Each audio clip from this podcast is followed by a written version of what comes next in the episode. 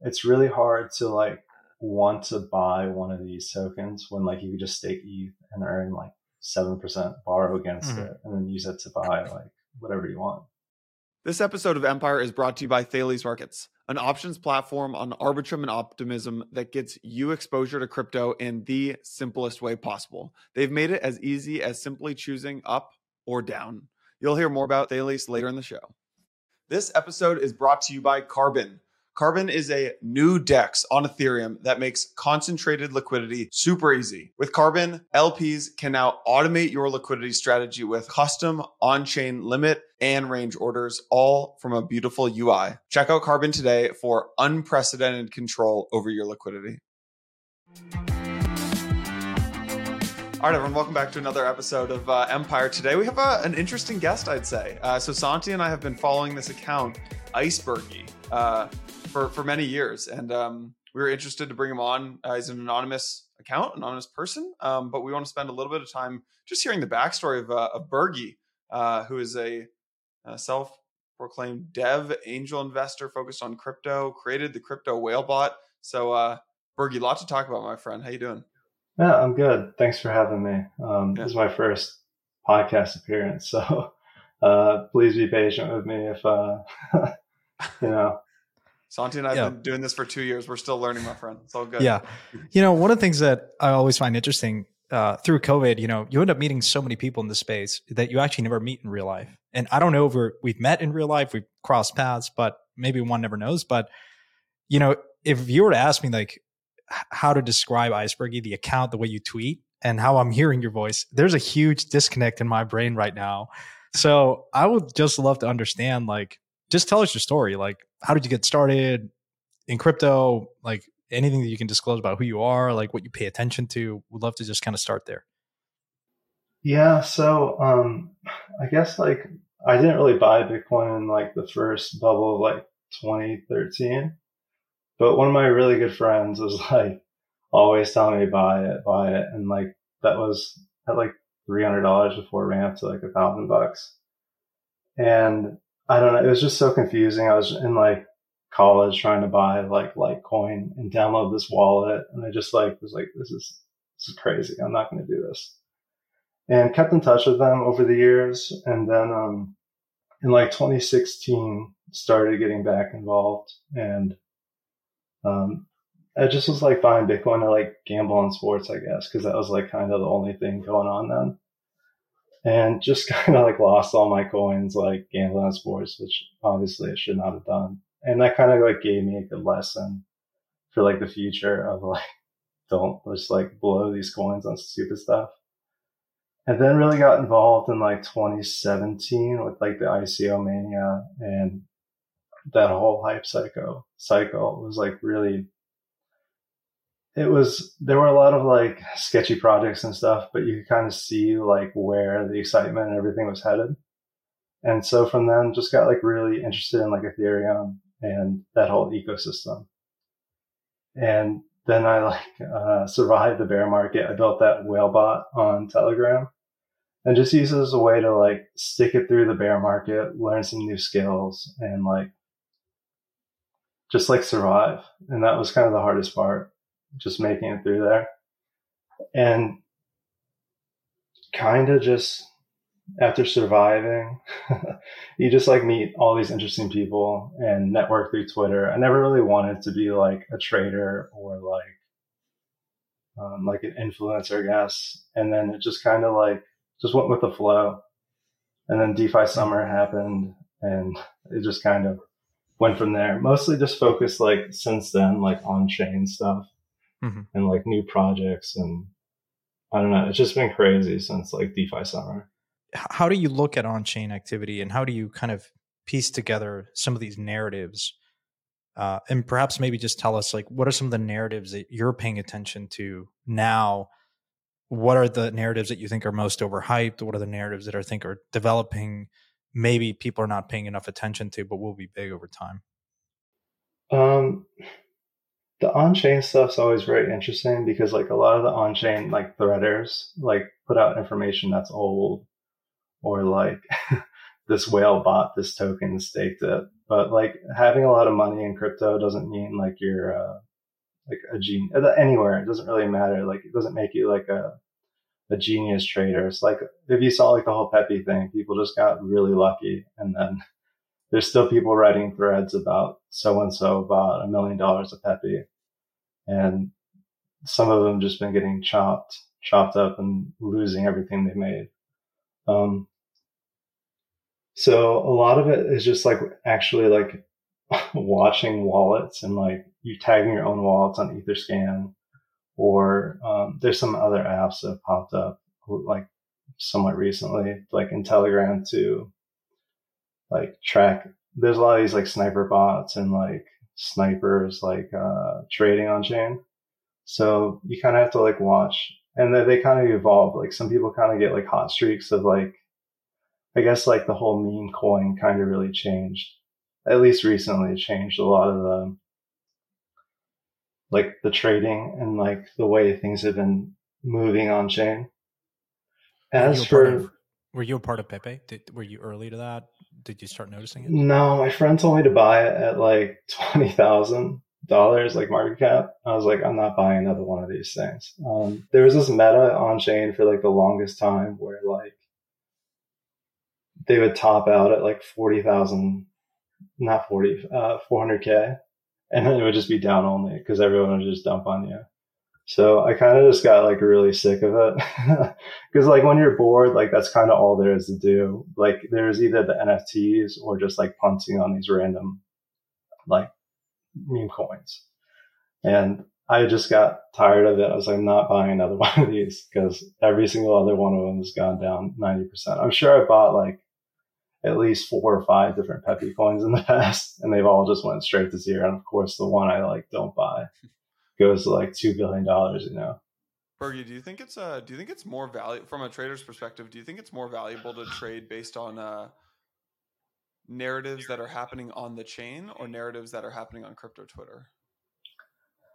Um, they're kind of two in the same. Uh, because like most of the time it's just price leading and like the the best like advertising for something is kind of like the price moving up pricing moves up then more people pay attention and then it's kind of like uh not flywheel but it just kind of like the momentum builds on top of itself yeah and so i don't know it's it becomes almost a self-fulfilling prophecy of like as prices go up more people use it and then just it kind of gets the ball rolling. I'm curious to get your thoughts on narratives. You know, it sounds like the, the half life for a lot of these narratives has just gone down. I mean, like Pepe, for instance, is sort of faded into irrelevance now. Now it may come back, but then you have stuff like Doge that ebbs and flows, but is has been more resilient.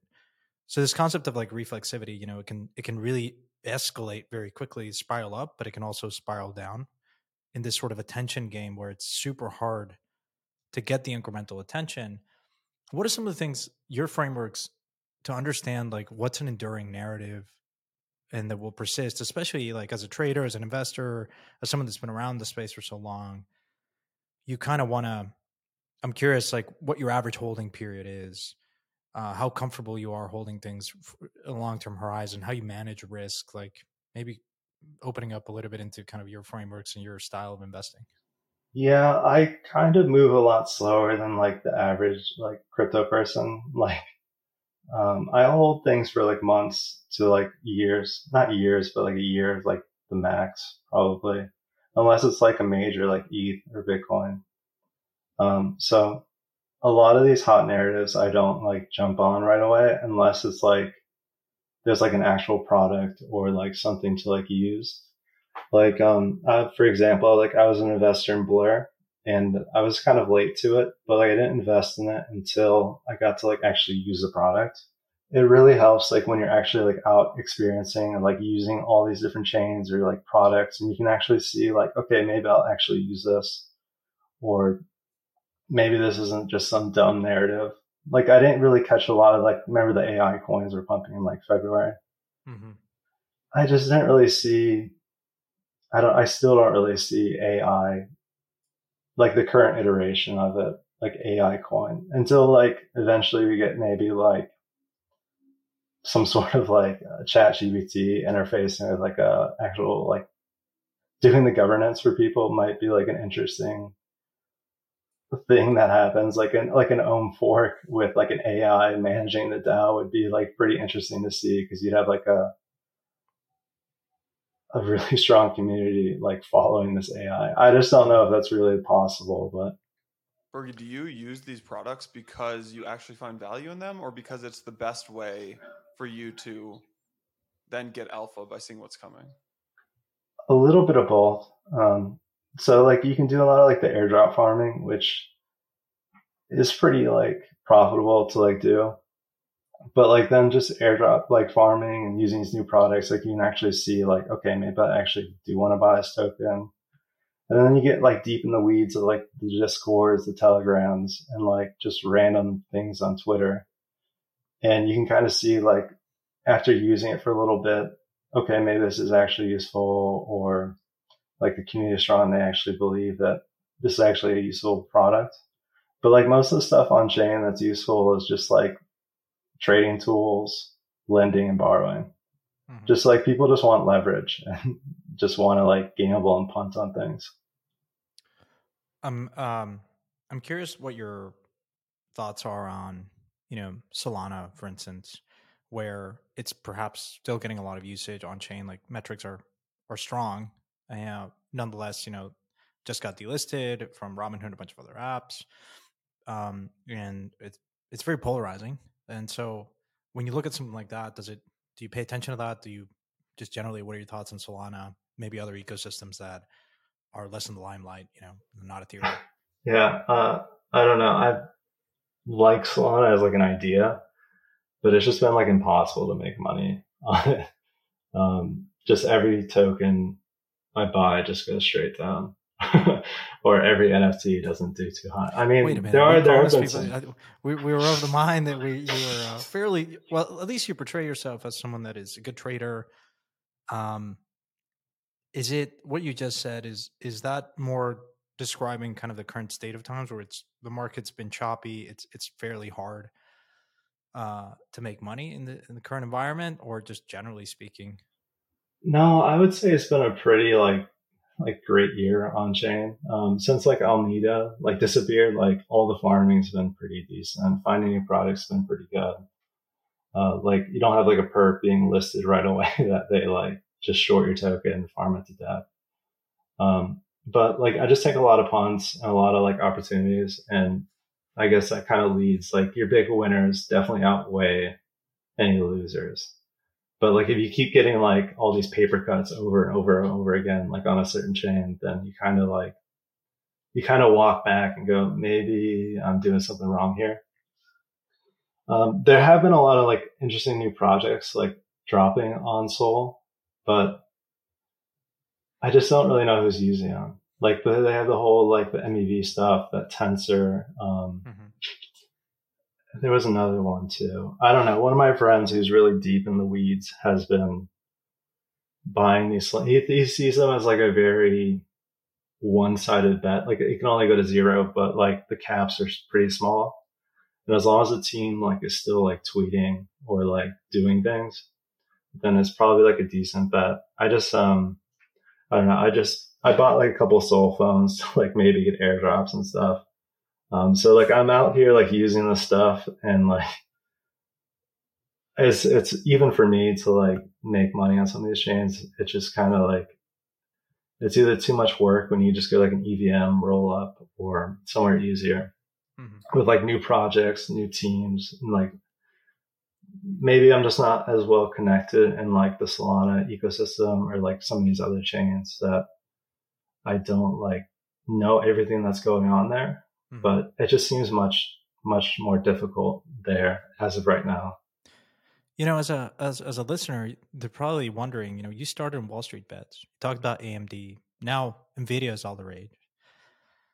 Um, why even spend time in crypto anymore? like why not just go to a traditional market get leverage trade these things you know you could probably use a lot of the same strategies you're doing to play in traditional markets like liquidity is really dry in crypto now so why even stay here? You know what I mean? Like, why not go to traditional markets and play with the same kind of stuff? You know, you have Nvidias of the world that can, you know, print massive candles that you no longer kind of see in crypto. I just think uh, it's much more competitive. Um, I, I've been buying like uh, AI stocks like since January, so like I, I still like do it, but like I just um, it's much more like passive. Turn my mind off. I just want to like beat the S and P, and that's kind of it with like tech stuff or like stocks. Um, I just think that the edge in crypto that I have, and I think most people probably have, is much much higher than like playing in a traditional market. Um, I always um, am a little hesitant to like trade options and do all that because I figure the person who's selling them is a little bit more sophisticated than I am and paying much more much more attention than like I am. I you can like take punts and stuff like that, but I don't know. I think um, with like network and people I've met and probably most people in this space, you can still have a a bigger edge in crypto than like traditional markets. Because I have a lot of friends in traditional markets and the work they do, they're listening to earnings calls at like 2 a.m. And that's not really something I really want to be doing. And they're reading all these um, earning reports and comparing and contrasting of like different different markets. Mm-hmm. And it just is a I can have like a you know, you can have like a Telegram chat and Discord channel where like everyone's working all the time in crypto. And I think probably like 10, 20 people can probably do more research than like I would be able to do on myself for like traditional markets. I think this is a really important point. You know, when I first came to crypto from traditional markets, you're sort of thinking that, especially when a lot of this information is on chain, I mean, it's like continuous financial statements, like looking at the health of a protocol and looking at like Aave, for instance, look at the number of originations and positions. And you, you sort of think like everyone's paying attention and it's going to be super competitive. And, and you second guess yourself because you're saying, am I missing something? Like, why is it, why is there a big disconnect between something that's getting a lot of usage traction, but the price doesn't seem to reflect that, at least with your fundamental value or, you know, your value, which is a question of itself. But then you're wondering, it's curious because there's a lot of information on chain, but uh, my assessment is most people don't show up to Discord or they're not paying attention, and you have access to these teams. Like it's just crazy uh, because there is more information, there's more transparency, but a lot of people don't kind of do the work.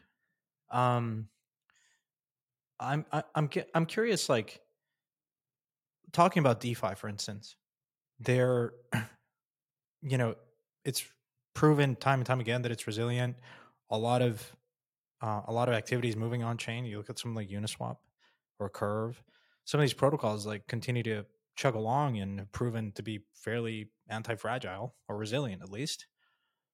But the price doesn't reflect that uh, for a lot of these projects you know it's down only.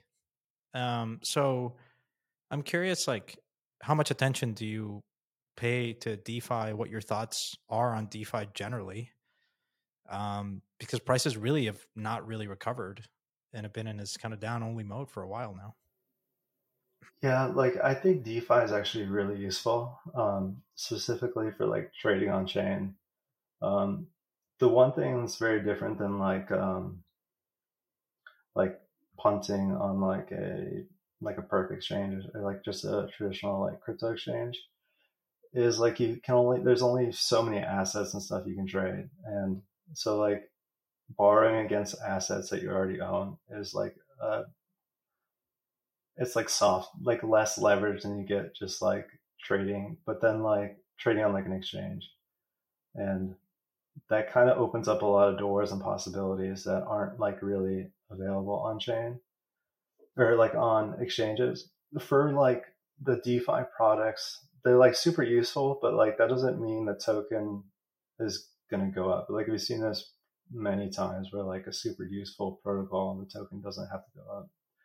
And I'm kind of like, I really like DeFi. The tokens are hit or miss. The only thing I'm really concerned about is since like ETH staking and like ETH deflationary, a lot of these ETH ratios are not really, it's really hard to like want to buy one of these tokens when like you could just stake ETH and earn like 7% borrow against mm-hmm. it and then use it to buy like whatever you want.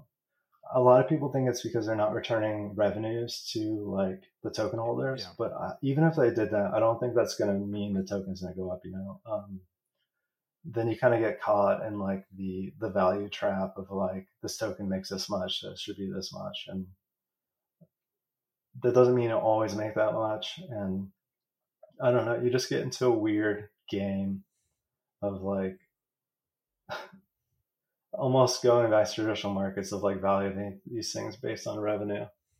Um, and I still think. Do you remember back in the DeFi summer, the um, what were they calling it? The like app chain, not app chain, but the app value accrual thing. Mm-hmm. I still feel like that might be possible, but it's going to take these things like the tokens to become like actual like monopolies on chain and like kind of to dominate their they're already dominating their section, but real like I just don't know what they have to do like completely dominate their segment and then get like maybe more broad of like uh was it horizontally mm-hmm. it's still just hard like they're all kind of trying to do the same thing to a point yeah i mean you could you could it's a great point i mean a cynic would probably say or just someone would say hey listen you're better off investing in the layer one token because that's going to capture mev versus investing in defi uh, token. Even though like you, you still you're starting to see these clusters like uniswap dominates like as a dex. Um it just commands market share like no other. Um Aave compound you could argue like a duopoly there. Uh maker you know as well but none of these tokens have really performed i mean they drastically underperform eth and so i guess it sort of begs the question like generally i found that even for early stage investing it is very hard to outperform eth over the medium to long term. And that was even before, to your point, where you have this deflationary asset that is, um, you know, has a staking component to it that you can earn a nice yield. Um, I guess where I'm trying to go with this is, you know, how has your style of investing changed over since you got started? Um, you know, you talk about being part of the ICO craze. You talk about you know buying Bitcoin in the early days. You have a whole range of possibilities now, narratives, and it's sort of an infinite, like a very, very expanding universe of things that you can buy. Um, you know, or you value momentum. I'm I'm like referencing traditional investing styles, but contrarian, like what is your style of investing? What are some of the more useful frameworks that you hold on to to make sense of this market? Like vividly remember back in 2017 buying these altcoins and just massively underperforming Bitcoin and also then massively underperforming ETH in certain, certain periods. And that experience of like underperformance is just um, kind of like soul crushing. So since then, I've always like back in like 2018, 2019 was you had to outperform Bitcoin because that's just like what, um, uh, well, you had to, it turned into like outperformance in cash because everything was just going down. But like in a bull market, the, the underperforming ETH or like underperforming Bitcoin, you might as well just do nothing. You're better off just doing nothing and just holding those. And outside of like, I guess I kind of see it similar to like passive passive like investing in like S&P 500 where like your main goal is just to like outperform like a killer year is just like outperforming the SPY. And so I just use that as a similar framework to if I can outperform ETH and Bitcoin, like that's pretty awesome. And so just uh, have a majority. That's kind of why I like the lending and borrowing so much is because you can hold a majority of your assets in ETH or Bitcoin and borrow against it to take these smaller size, but like higher risk, higher reward on these like smaller cap potential like plays. While still having like the performance of ETH and Bitcoin as like the the underlying portfolio. You just have to be very careful for something like last year to happen where everything blows up and then the best performance you can do is just hold cash. Yeah, I mean, and and what is your on this point?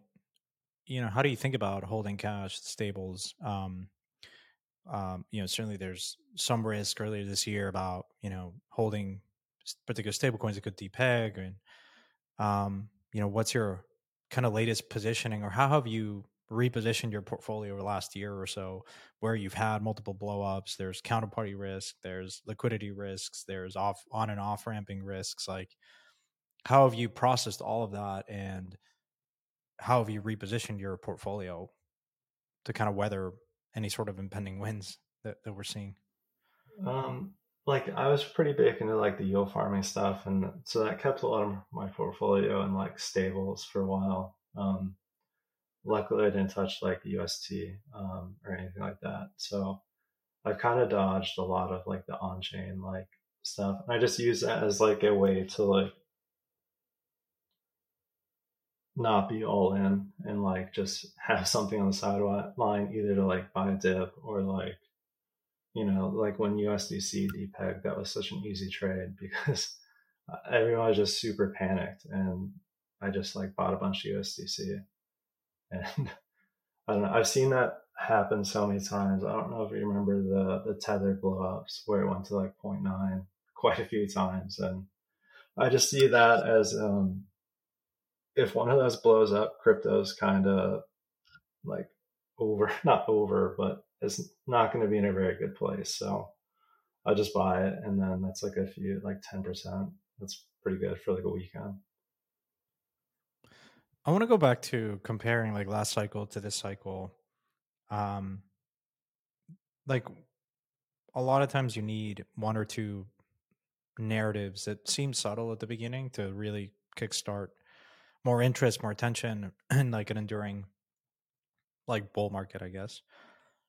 The problem is that looking at historical kind of restarts and and cycles, you had this ample liquidity in the market because of a very like record low interest rate environment.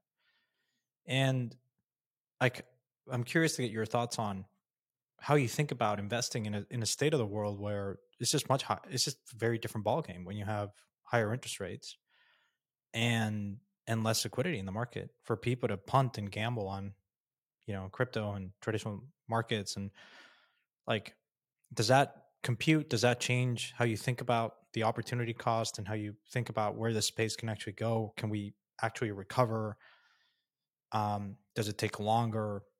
I'm sort of curious how you process all of this.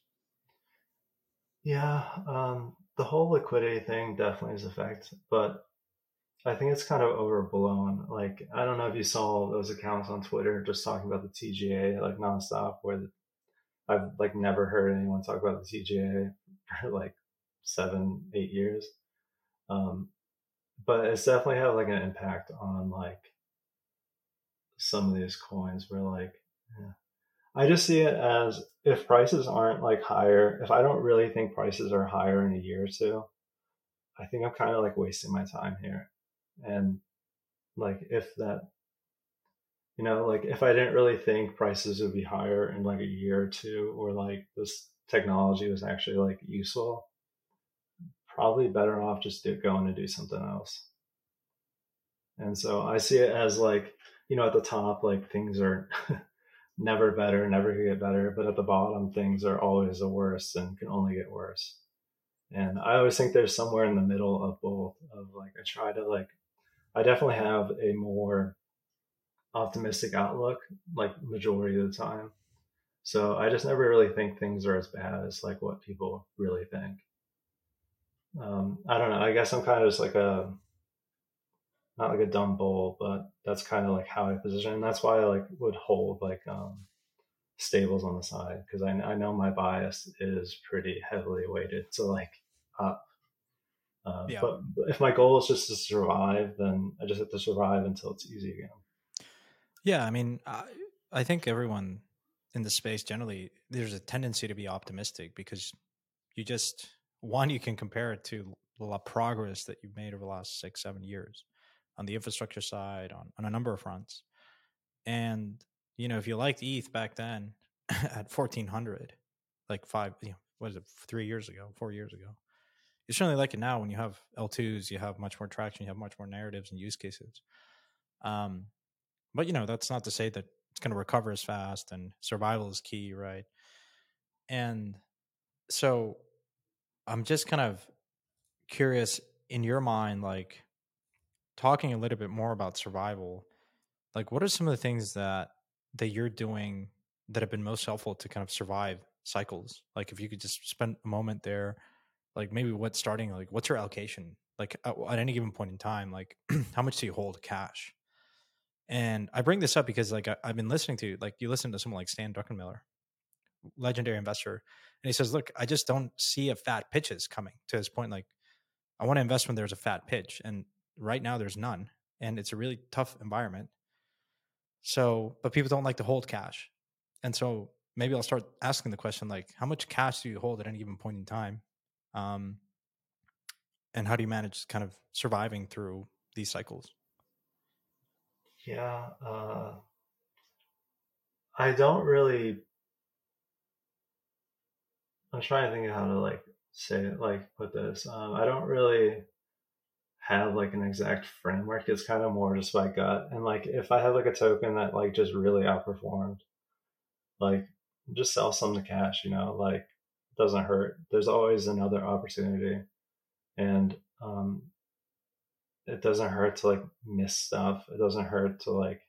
I mean, I've held things up multiple percentage and then just down to like reentry.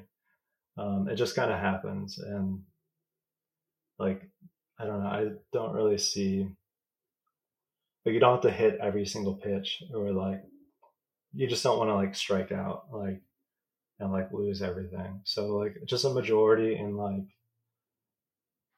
like the majors for now until things become interesting. I've just been thinking about this a lot lately of like so in like 2021 it was like pretty clear like layered ones would like take off, you know, with like the BSC season.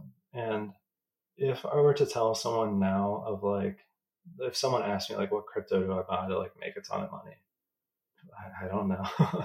you know, like uh, it seems a little bit more obvious back then, but even now, like some of the market caps are pretty high. So like I've just been trying to like think about like what's like for like next cycle or, like next kind of narrative, like what will really outperform. And it's just like you just have to think about it for a long time. And like maybe there isn't one, and maybe it's just ETH, or like maybe it's just Bitcoin um, especially with all like the regulations and stuff.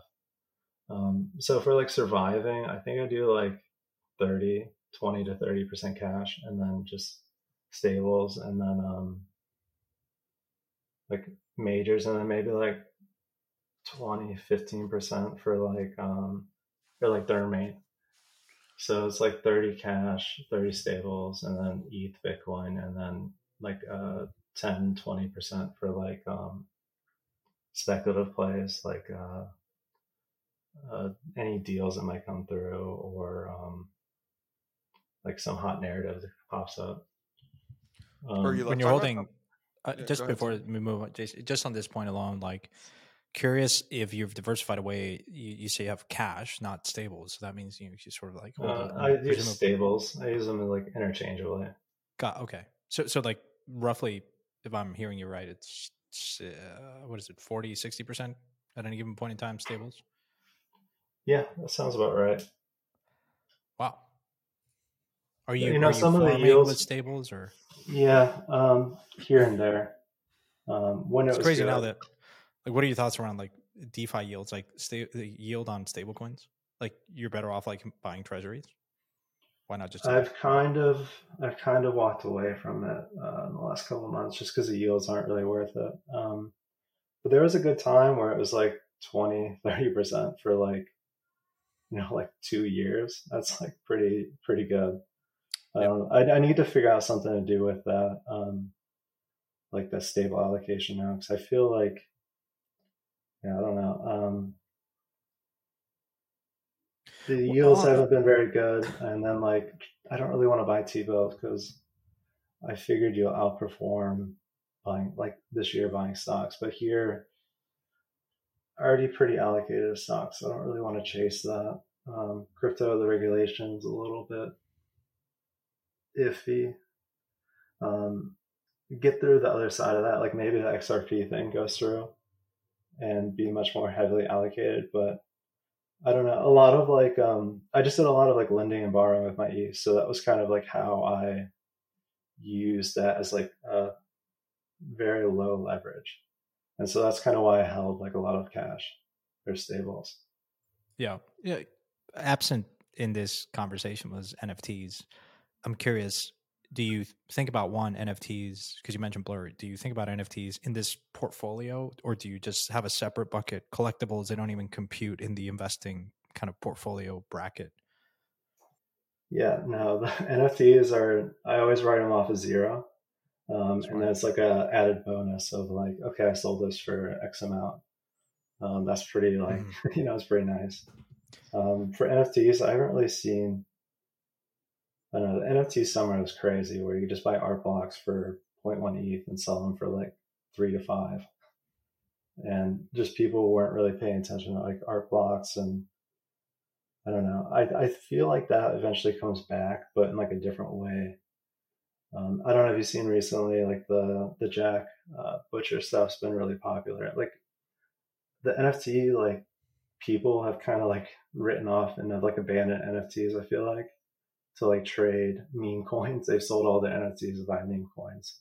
So I still mm-hmm. think like NFTs are like super interesting, but they're more of like a they're like fun, something to do. So like you don't like trade up and chop and like lose all your money.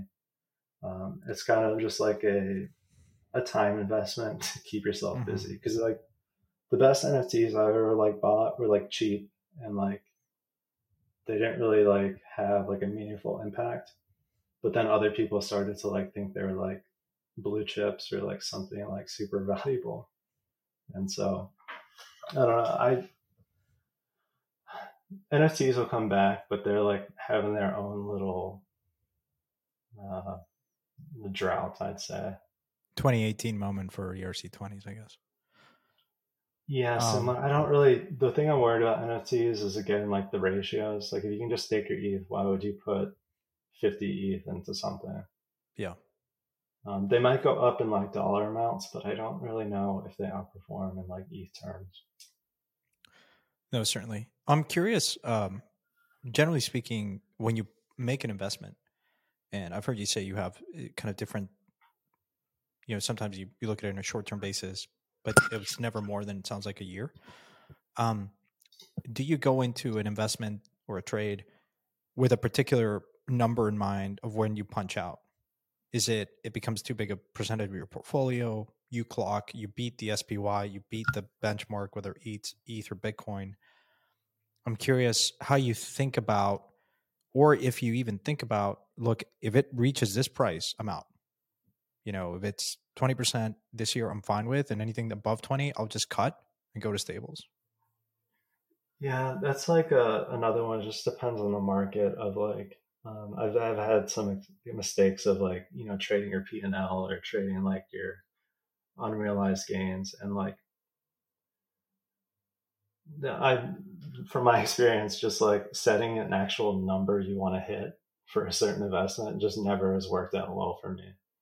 Um, and I look at it more of like a market cap kind of thing. If it's at this market cap, then okay, like I should just even if I don't really want to, I'll just take some off because I know I have like a, a bullish bias or like I'm not really probably like thinking clearly. So I don't know. And then I've had it the other way of like just selling too early and you miss out because you're trading like a, a number and not like, uh, you know, like the trade's still going. There's still like, there's momentum. I don't know. I think, um, back, like there's some podcasts I listen to of like, um, a lot of like crypto stuff, like kind of depends. I, I, don't really fully believe it, but the whole TA stuff, um, I don't know. Like I've gotten much better at like, okay, this is like kind of died off, you know, like the, the momentum stopped. and I don't know. It's still just something I'm not like perfect at to like exit something. Um, for like now, I see it as maybe it's a little different because like a bear market, and um, I still might want to own these tokens if things turn around. And so I don't really. It's kind of like market dependent and like how things are going, and like you can after a little bit you can kind of tell too with like euphoria of like people on Twitter where like they're like, uh, do you remember that safe SafeMoon guy like screaming? yeah, in April 2021, I was like, oh, okay, that's probably like I don't know. There's like little signs and stuff of like, okay, maybe it's time to to pull a little bit off. This episode is brought to you by Thales, a new frontier in simple on chain options. Here's what you do you choose an asset, a strike price, and the market you want to participate in, and that's it. With its powerful and capital efficient AMM based architecture, Thales is able to offer low fees, automated liquidity, and effective utilization of leverage with no funding rate and known payouts. They just launched this new UI, it's super clean. Step one, you choose an asset. Step two, you choose a strike date. Step three, you pick a market and choose the USD amount. Getting exposure to crypto assets price action has never been easier because of Thales. Here's what you got to do you got to go to thalesmarket.io, T H A L E S market.io, thalesmarket.io. They're on Arbitrum and Optimism. Go play around. Choose a crypto asset, choose a strike date, pick a market, choose the USD amount. Bada bing, bada boom. Check out Thales Market. Let's face it, concentrated liquidity is hard. And that's why I'm super excited to partner with Carbon for Empire. Carbon is a new DEX on Ethereum that makes concentrated liquidity easy. With Carbon, LPs can now automate your liquidity strategy with custom on chain limit orders and range orders. Want to buy a token when it dips and sell it when it spikes? With Carbon, you can now set a strategy that buys in on one price range and sells in a higher range on repeat using a single source of automated rotating liquidity. Strategies can be created for any standard ERC20 token. I recently checked out the Carbon Beta that just dropped. Pretty blown away by the liquidity strategies that Carbon enables on chain. It has these rich trading features that you'd expect from a centralized exchange, except Carbon is fully on chain, decentralized, and non custodial. Just connect your wallet. It's carbondefi.xyz. That's carbondefi.xyz. Choose a trading pair, set your buy and sell ranges and amounts, hit create, and you're done. Carbon automatically moves your liquidity into your selected ranges as the market moves. Last but not least, I'm excited to announce that Carbon is running a ROI trading competition until July 11th. Here's how to play super easy two steps. One, click the Carbon link in the show notes. Two, create a new carbon trading strategy. And voila, you are now eligible to win USDC rewards based on the performance of your strategies. LPs, it is time to take back control of your liquidity with Carbon. Check out the link and get started today. Now, let's get back to Empire. Bergie, I want to get your take, move away from the trading side a little bit, and just talk about um, a couple of the big topics that are happening right now. So one of them is um, roll-ups um, and just like the L2 space. But would would be curious to get your take on like optimism versus Arbitrum and what just I guess what's happening in the in the roll up in the in the L two space in general right now. Yeah, there just seems like a very big disconnect of like communities between like optimism and Arbitrum. Um, it's always seemed like I guess because like Arbitrum was more of like an open uh, starting point when they like launched, so like more projects were like open to like building there, and it. I don't know if you remember the uh, there was like that Nyan cat on Arbitrum that everyone was like farming. Was like all of Arbitrum ETH was in this Nyan cat or this RV cat kind of thing.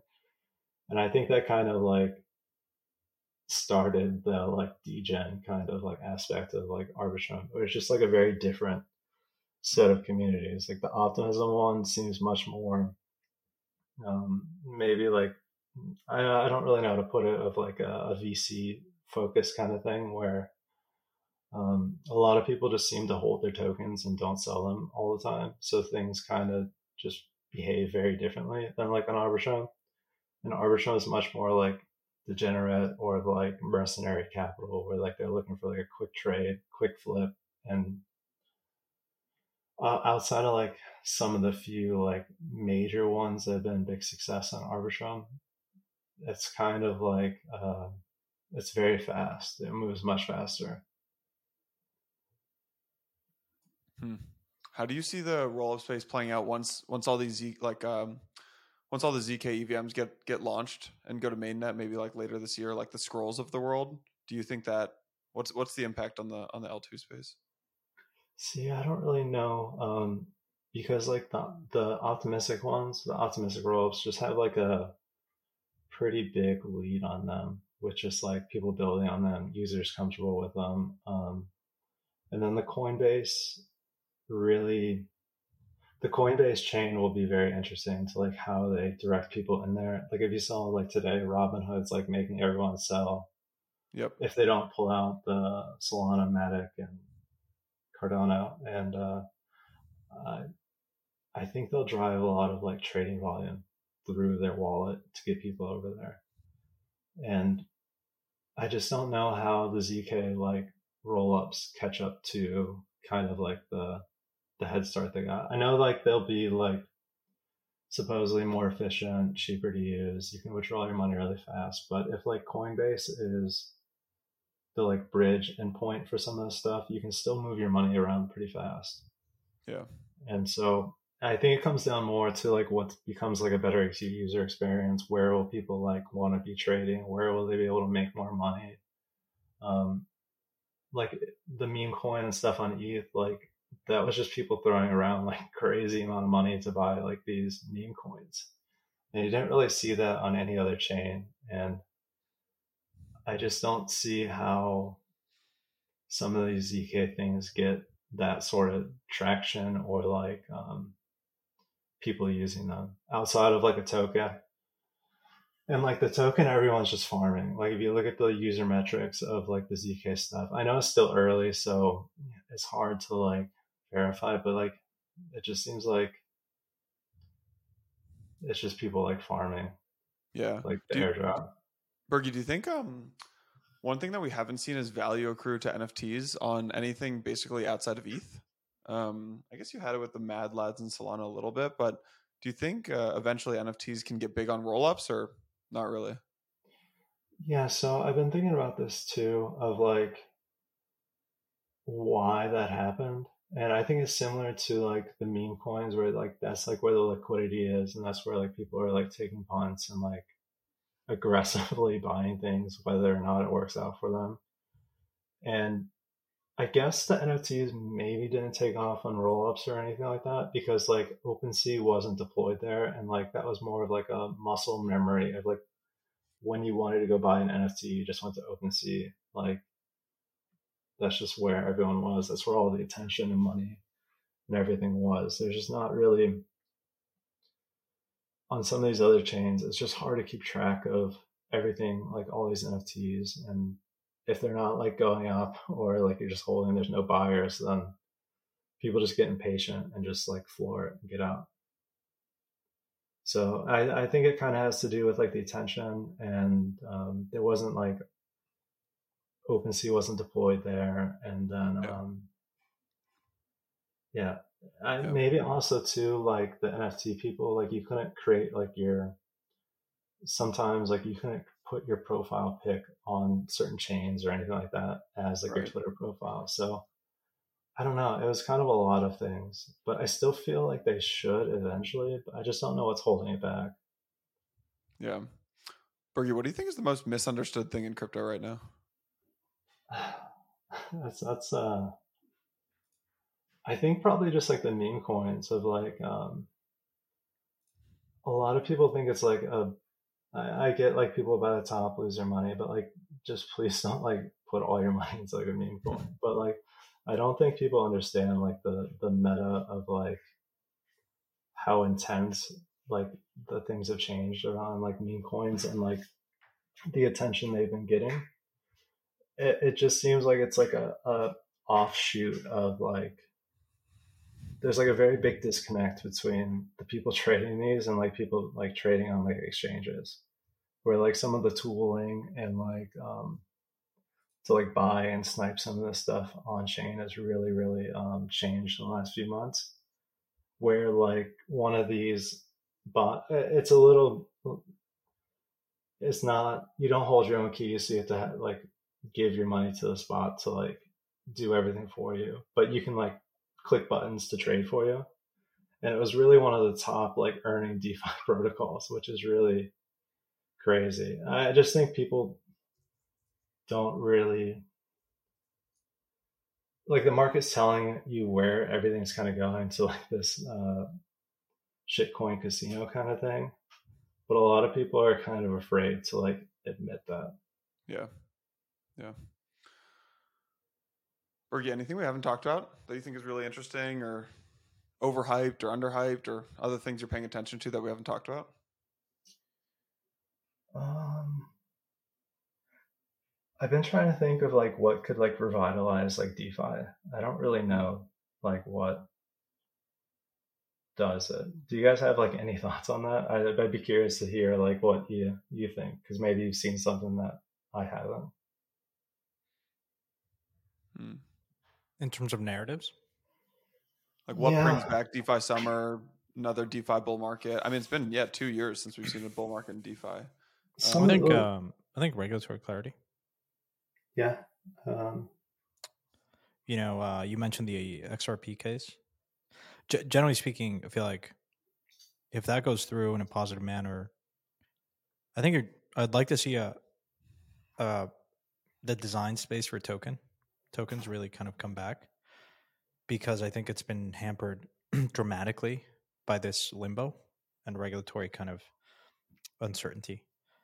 And yeah, I've been seeing a lot of teams like very hesitant to, to drop a token now, which yeah, yeah, I mean, I think it doesn't make sense from a timing perspective. The market's soft. You have regulatory risk, but you have to do it at some point. I mean, we go back to this idea where like it was like blockchain, not crypto, and I, I'm very much of the mind that you need to have a token for these things to coordinate activity and to decentralize and to you know compensate people and the value accrual is set in a way in the expressed in a token. I'm very much of that belief. And I would hope that with regulatory clarity, we can have a path forward where we can actually just think more clearly and objectively about how to design tokens without eh, with a clear framework in place to say, okay, we're going to follow these rules. It's going to be, you know, fine. We're, we're compliant. We're okay we're following this playbook to eliminate regulatory risk and then just think clearly of how to design airdrops how to just i think it just frees up a lot of mental like a lot of headspace that has been going to navigating this you know uncertainty um, that is in the market yeah that's um i clearly remember becoming like almost like a, a Bitcoin maxi in like the 2019, where it's like everything. Why does this need a token? Mm-hmm. But I definitely changed my mind of like probably everything should just have a token, whether good mm-hmm. or bad. At least you should try it. But now navigating around these like we can't do this because blah blah blah um, just seems like taking too much like mental, you know, like mental energy to like it should just be a token. It shouldn't really be and should have like these set frameworks where like you can have like a value accrual of it without mm-hmm. having to like walk around the lines, you know. Um, yeah, I guess that would probably be like the most like I just don't know how the XRP case will go. Of like, it seems like they'll probably seems like things are going good uh, with some of their uh, things they've acquired uh, mm-hmm. recently. Mm-hmm. But I think uh, I saw an, an interesting data point today. I don't know how true this is, but they've earmarked and or spent 150 million on this defense. XRP has, and Coinbase and Binance apparently is earmarked over a billion. And yeah, so I saw that too. I'm not like... sure how. Again, haven't verified this, but if, if it were to be true, I mean, putting aside figures, I would think that look, both Coinbase and Binance and Grayscale have plenty of resources to to fight this. And I think the outcome of that is is positive. I've been encouraged by the courts and how they're interpreting it, and the hope would be that you know we, we get finally some some rules in place, some some guidance. I mean, you already have MiCA in Europe. The UK is coming out with clearer guidance. I think that's all it really needs. I mean, I'll ask you the question: like, how much capital do you think has been on the sidelines over the last six years because of this regulatory uh, overhang? Um, that I just don't because like some of the big funds raised um, a ton of money in 2021, and it didn't really seem like they could allocate all of that. So I don't really know if there was that much money on the sidelines waiting to buy. And then like Bitcoin and ETH, they both have like I think most people consider them commodities. I'm sure there's people who don't. Um, Mm-hmm. So I don't really know how much money is on the sideline. Maybe uh, it could be like a career risk of like you don't want to be buying this because like of regulations if you're like in traditional finance. So maybe there's some money on the sideline there. Mm-hmm. But the only thing that gives me a little bit pause is these some of the the big VC funds weren't able to allocate. It seems like all their capital in crypto.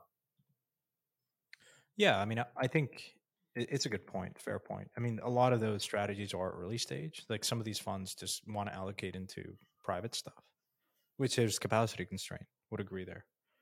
But um, yeah, I guess they don't really have a mandate to be buying things. Their mandates to like go buy early stage stuff. So mm-hmm. I don't know. Maybe there is actually a decent amount on the sideline. Mm-hmm. Yeah, I, I just generally think like a lot of people have turned away from thinking about crypto, even NFTs, if you're because of this regulatory overhang. Now, encouragingly, we're seeing brands like LVMH like just tread along and Nike and some other just you know look at I think NFTs are in a different position. Yeah. That soulbound one was kind of interesting that they're they're coming out with. Um, mm-hmm. um but yeah, I, I don't know. I mean, it, it, legitimizes a space at minimum, it credentializes it. It um, it allows us an industry to move forward and have a stronger defense. Um, I think still there is a lot of room to m- meet this narrative and promises with actual product. I think there's always that deficit. We saw it in prior cycles. I think there it, it continues to be here today. Like gaming we're nowhere near producing like super high quality games. It's gonna take time. Yeah, the gaming thing always um, has given me a little bit of pause. Like you can you can see the vision, but the execution of it just seems so difficult to actually pull off. I don't know what it takes to actually pull it off, and I, I just don't really. For most people, I don't really think it like for people in crypto. It's not very. It's just hard to invest in or buy. Because you have to like play the game to know it's good, and that takes a big like time investment. Yeah, absolutely. Um, anything else? I mean, uh, questions for us, or just things that are on your mind you're paying attention to that you want to talk about? Um, you know what? Actually, the social media stuff is kind of interesting too. Um, just the user experience of it and like crypto, like the the two main ones are like Warpcaster and Lens, and um, like the apps are pretty good. They're useful, but I just don't know what takes it to get the the snowball rolling of people like actually logging in there and um, using it. And that kind of ties into, I guess, like the meme tokens were kind of like not, they were a decent iteration on like the social tokens, which people always like talked about over the years. Mm-hmm. But I don't think it was a very good iteration of it. But it might be like laying the groundwork for it. But uh, you can get a, a, lot of trouble for that stuff. So um, I just don't know. I can see kind of like where it might go. I just don't know how like the execution of like actual social tokens might implement in like the real world, you know? Well, let me ask you a question. Like, obviously, there was BitClout that you know gave a coin to each creator. There's a creator coins. You're someone that has 100 plus 130,000 plus followers on Twitter. You produce good content.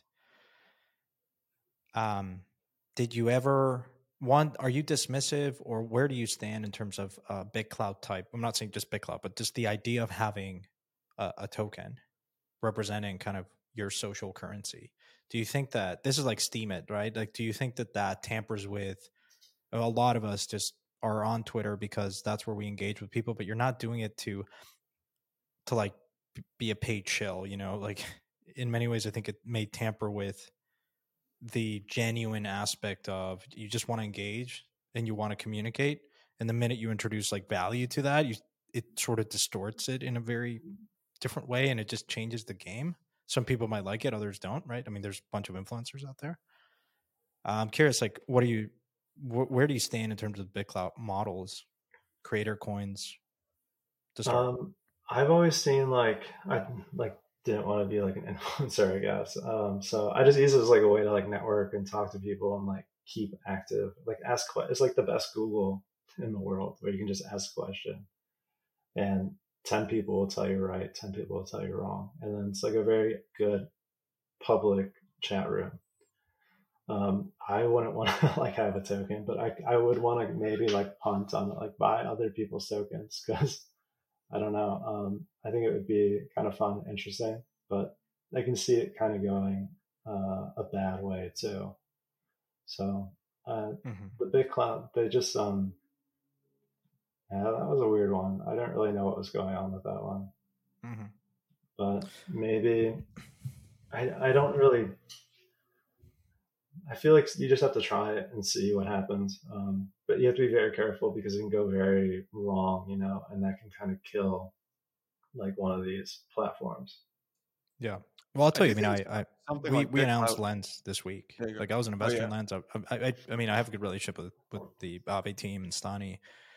I created my Lens profile to be very transparent. It it is hard to change your flow. You know, I you're used to going on Twitter and that's where the conversation is.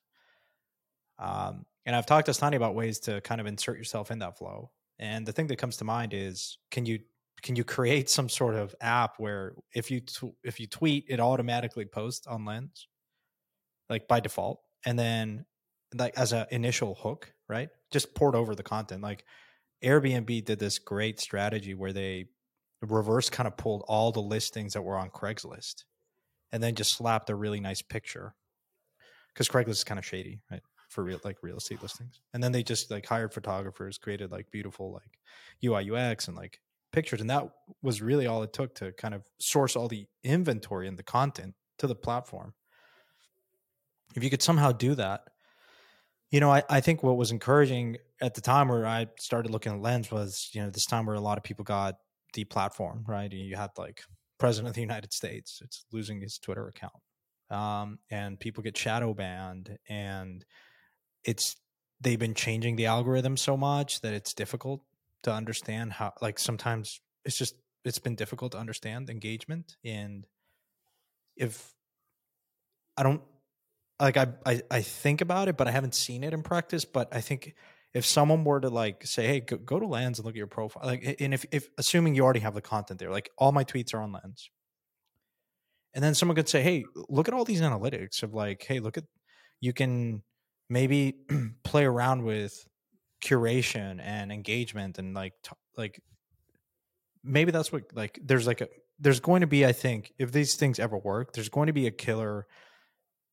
function value add that you don't have on twitter that allows you to connect with your audience understand engagement and maybe get higher like right now i'm really lost in every week there's changes to the twitter platform. Like right now i look at comments and then there's like somehow there's like a there's a relevant you know what i mean? Like if you scroll down comments and then you see like uh what is it it's like yeah yeah they throw the it's like a discover more yeah discover yeah, more i'm like guys no like i don't care about that like you're messing with my brain too much um there's also the search is completely broken too. Search is broken. Um, you know what else? Uh, you know the, the, the classic one that always gets me is like the for you and following. I'm like, just don't show for you.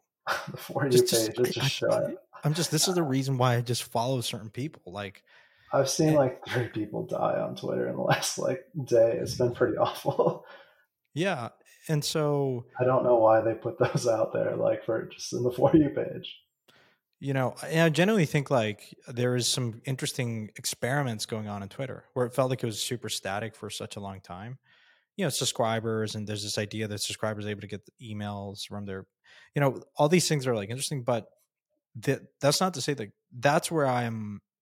Like, if I'm the lens team, I'd be looking at saying, you know, there's a big part of uh, of, of creators and you know people that are on this platform that would appreciate being perhaps more targeted in in the curation and the content generation and like look look at facebook. Like i haven't been on facebook since years because the feed went from being hey this is cool an aggregated view of my friends to this looks like times square and it sucks. I want to get out of here as quickly as possible. It just you know what i mean? It, it's terrible. These like the social media you just need a reason to like open the app like once a day. Yes. that's like really what they yes. need to like work on. If you can find a reason and then it becomes like muscle memory you can have a reason to like open this to like look at it once a day or like once a week or something like that where yeah just habitual becomes a habit i don't know but then there's all those other ones like the Bluesky and Nostr i haven't even and then instagram is supposedly coming out like a twitter clone it just seems like too much. But I feel like there's there has to be some opportunity here for something like that. It's just yeah. kind of like a forgotten aspect of like crypto. Um, mm-hmm. If you remember back in like 2017, there were all these crazy ideas people had. I thought like lending on chain was like the dumbest thing. I was like, why would I ever want to lend my crypto? Um, turns out that was like actually a pretty good use case. But yeah. um, there are a lot of things from that cycle where like okay now it makes sense like in practice i'm there's got to be a bunch of those ideas from past cycles even the um yeah even this past one and like nfts and just crypto in general that I probably have a big like use case in the future, or not use case, but um, maybe a hype cycle, or like someone actually builds something interesting. Mm-hmm. Uh, it's a great observation. I've been thinking more about. Let's go back to some of the things that we were bullish on in the last cycles that didn't end up working. Like, let's revisit that because in that list is going to be a killer use case because the infrastructure is different, the environment's different, especially in crypto where you have like the infrastructure deployment cycle is is such where you have layer twos, like it's just a different ballgame. Yeah, the layer twos really open up a lot of like more computational they, that you. They reopen the design space in an interesting way. Um, you just have to be careful because like a lot of them, there's like the bugs and stuff and some of the stuff like a lot of them shouldn't be happening. Of like they're just common mistakes that mm-hmm. just slip through. Whether I don't know, yeah. some of them, some of them might be intentional. Some of them are just honest mistakes one of the best traders, I think it was Kobe or someone else that said, like, I heard him say, he was telling me, like, the best investments that he'd made was not the first iteration, but the second iteration, the second best idea. Uh, like he said, I made way more money on Litecoin than Bitcoin. Or, yeah, I mean, I'm quoting, but I, not not say it was Kobe, but like you know what I mean. And, and and in many ways, that was my thesis with Aave. You were you had Compound, it had raised money from well known VCs, but then you had Lend at the time, and it was public, and the team hadn't given up and it was the same model but it was trading at like a quarter of the valuation or so but at human capital alone you were in the money and i think oftentimes we get caught up in uh, look narratives are important in the space and sometimes you know a lot of these projects may not recover because they're just it's an attention economy. If you're not in the top 100 coins it's really difficult to ga- gather attention but i think fundamentally over a decent amount of time if to your point on tracking on chain activity using these things, I think you get a lot of confidence from it is price is super important, but ultimately I think it's you have faith that over time if something is delivering value and people are using it, it's going to get more attention. And if it gets more attention, then it's more users show up and it, it sort of restarts that cycle. Um, and if it's not that protocol, it's another protocol, right? If it's another, if it's not, you know, a derivatives platform on Ethereum, maybe it's a derivatives platform on an L2 or some other chain. You know? Yeah, just so, some of like the user experience needs to like improve. Um, yeah. Well, sir, that, I mean, isn't that true for everything been, in crypto? Have you ever been liquidated on chain and then like you go to check and your money's just gone? Oh boy, there's no, there's got, no, you know. I've been liquidated. I was liquidated on chain in that uh, Black Thursday. Um, I had some positions in DYDX and Maker, and I was like, okay, DYDX especially was was had a really faulty yeah. oracle, and and it was I lost a fair amount of ETH on that one. Oh man, yeah, it's just like uh, you don't get any email. You just go and you're like, oh, unless you have like a wallet tracker where like you get alerts of stuff. It's like, oh, yeah. I mean, that, oh, that just moved just, my wallet. That's not good. yeah, yeah. No notice. It's just like thanks for playing. Come back. Not even come back later. It's just like thanks for playing. The DeFi saver, for instance, was something that I discovered in that process.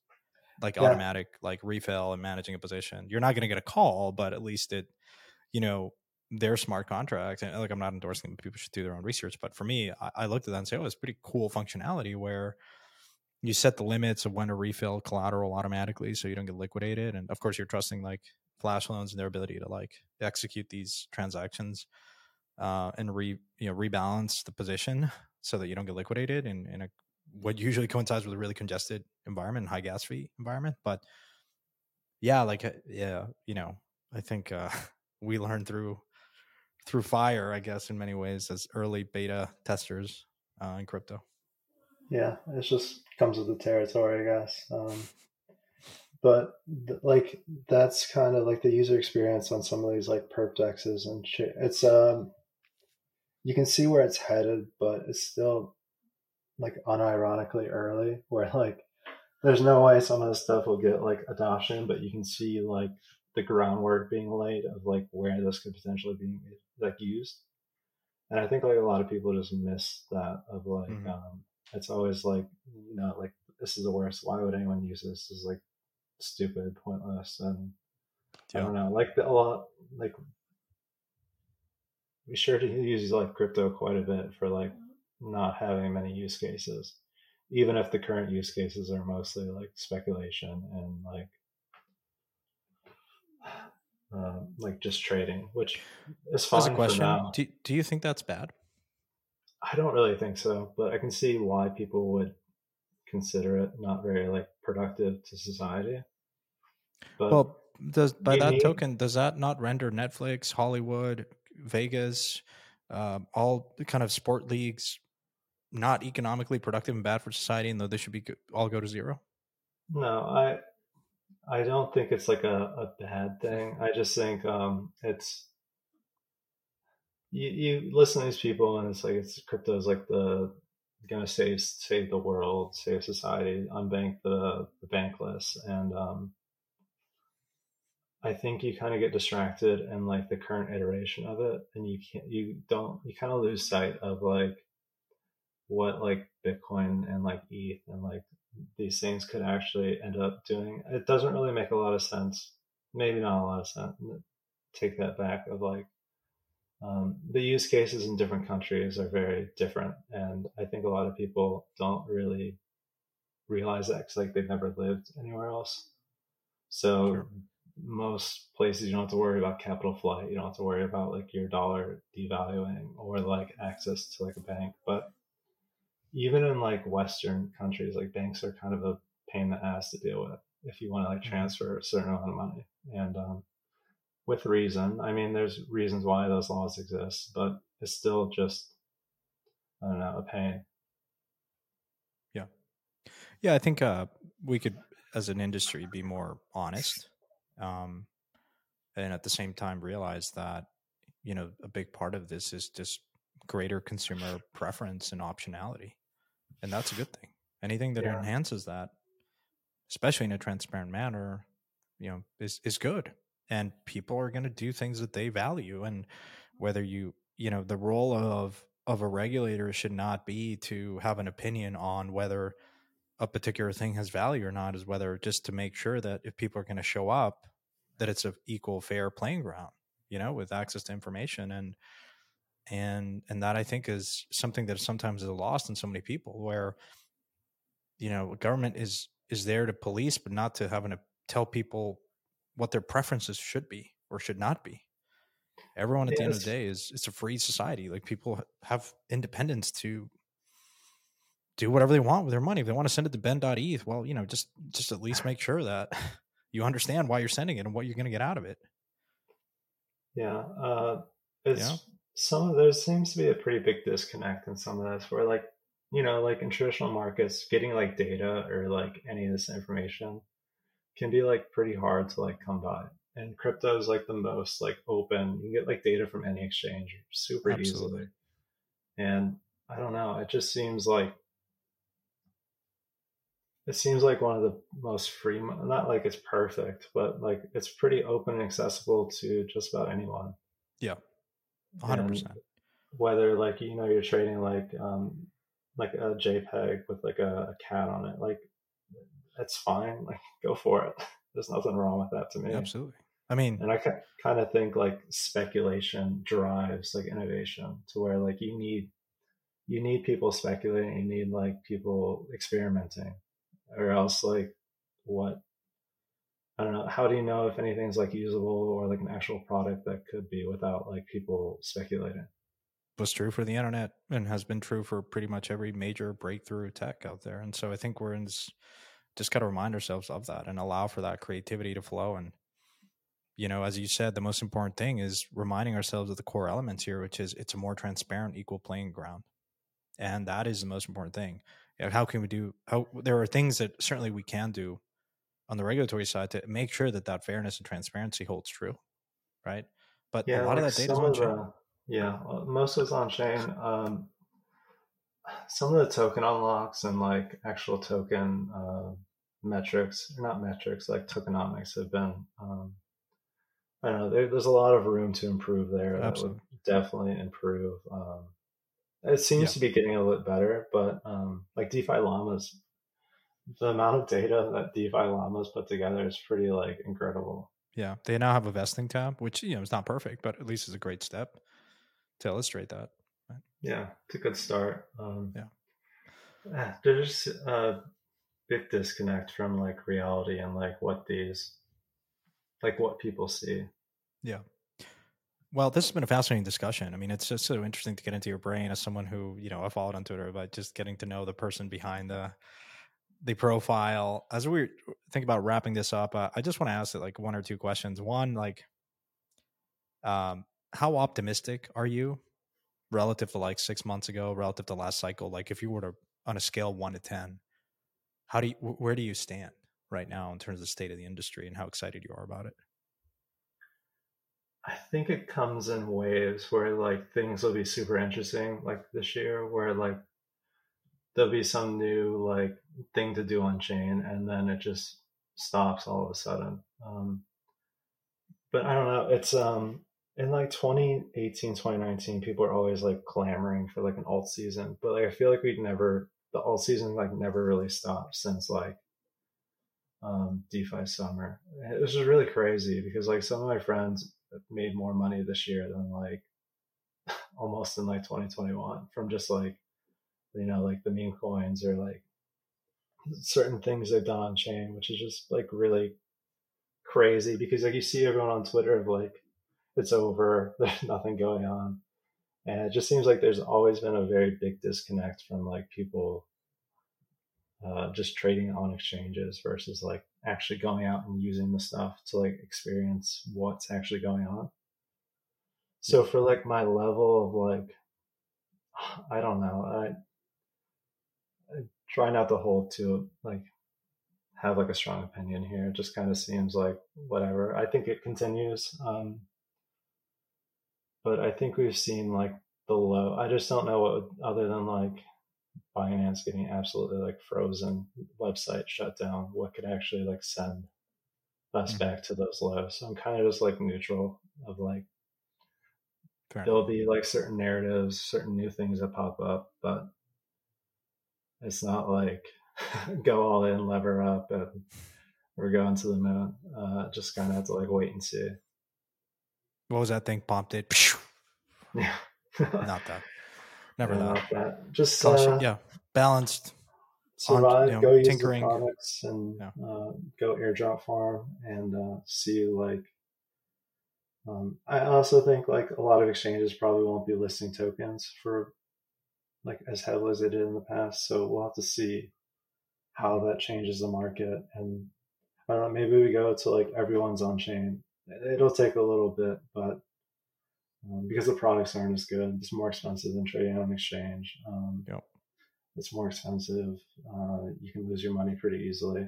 Um, but I think most of the opportunity will be in like on-chain stuff of any it could be any i have no idea what it could be tomorrow you know?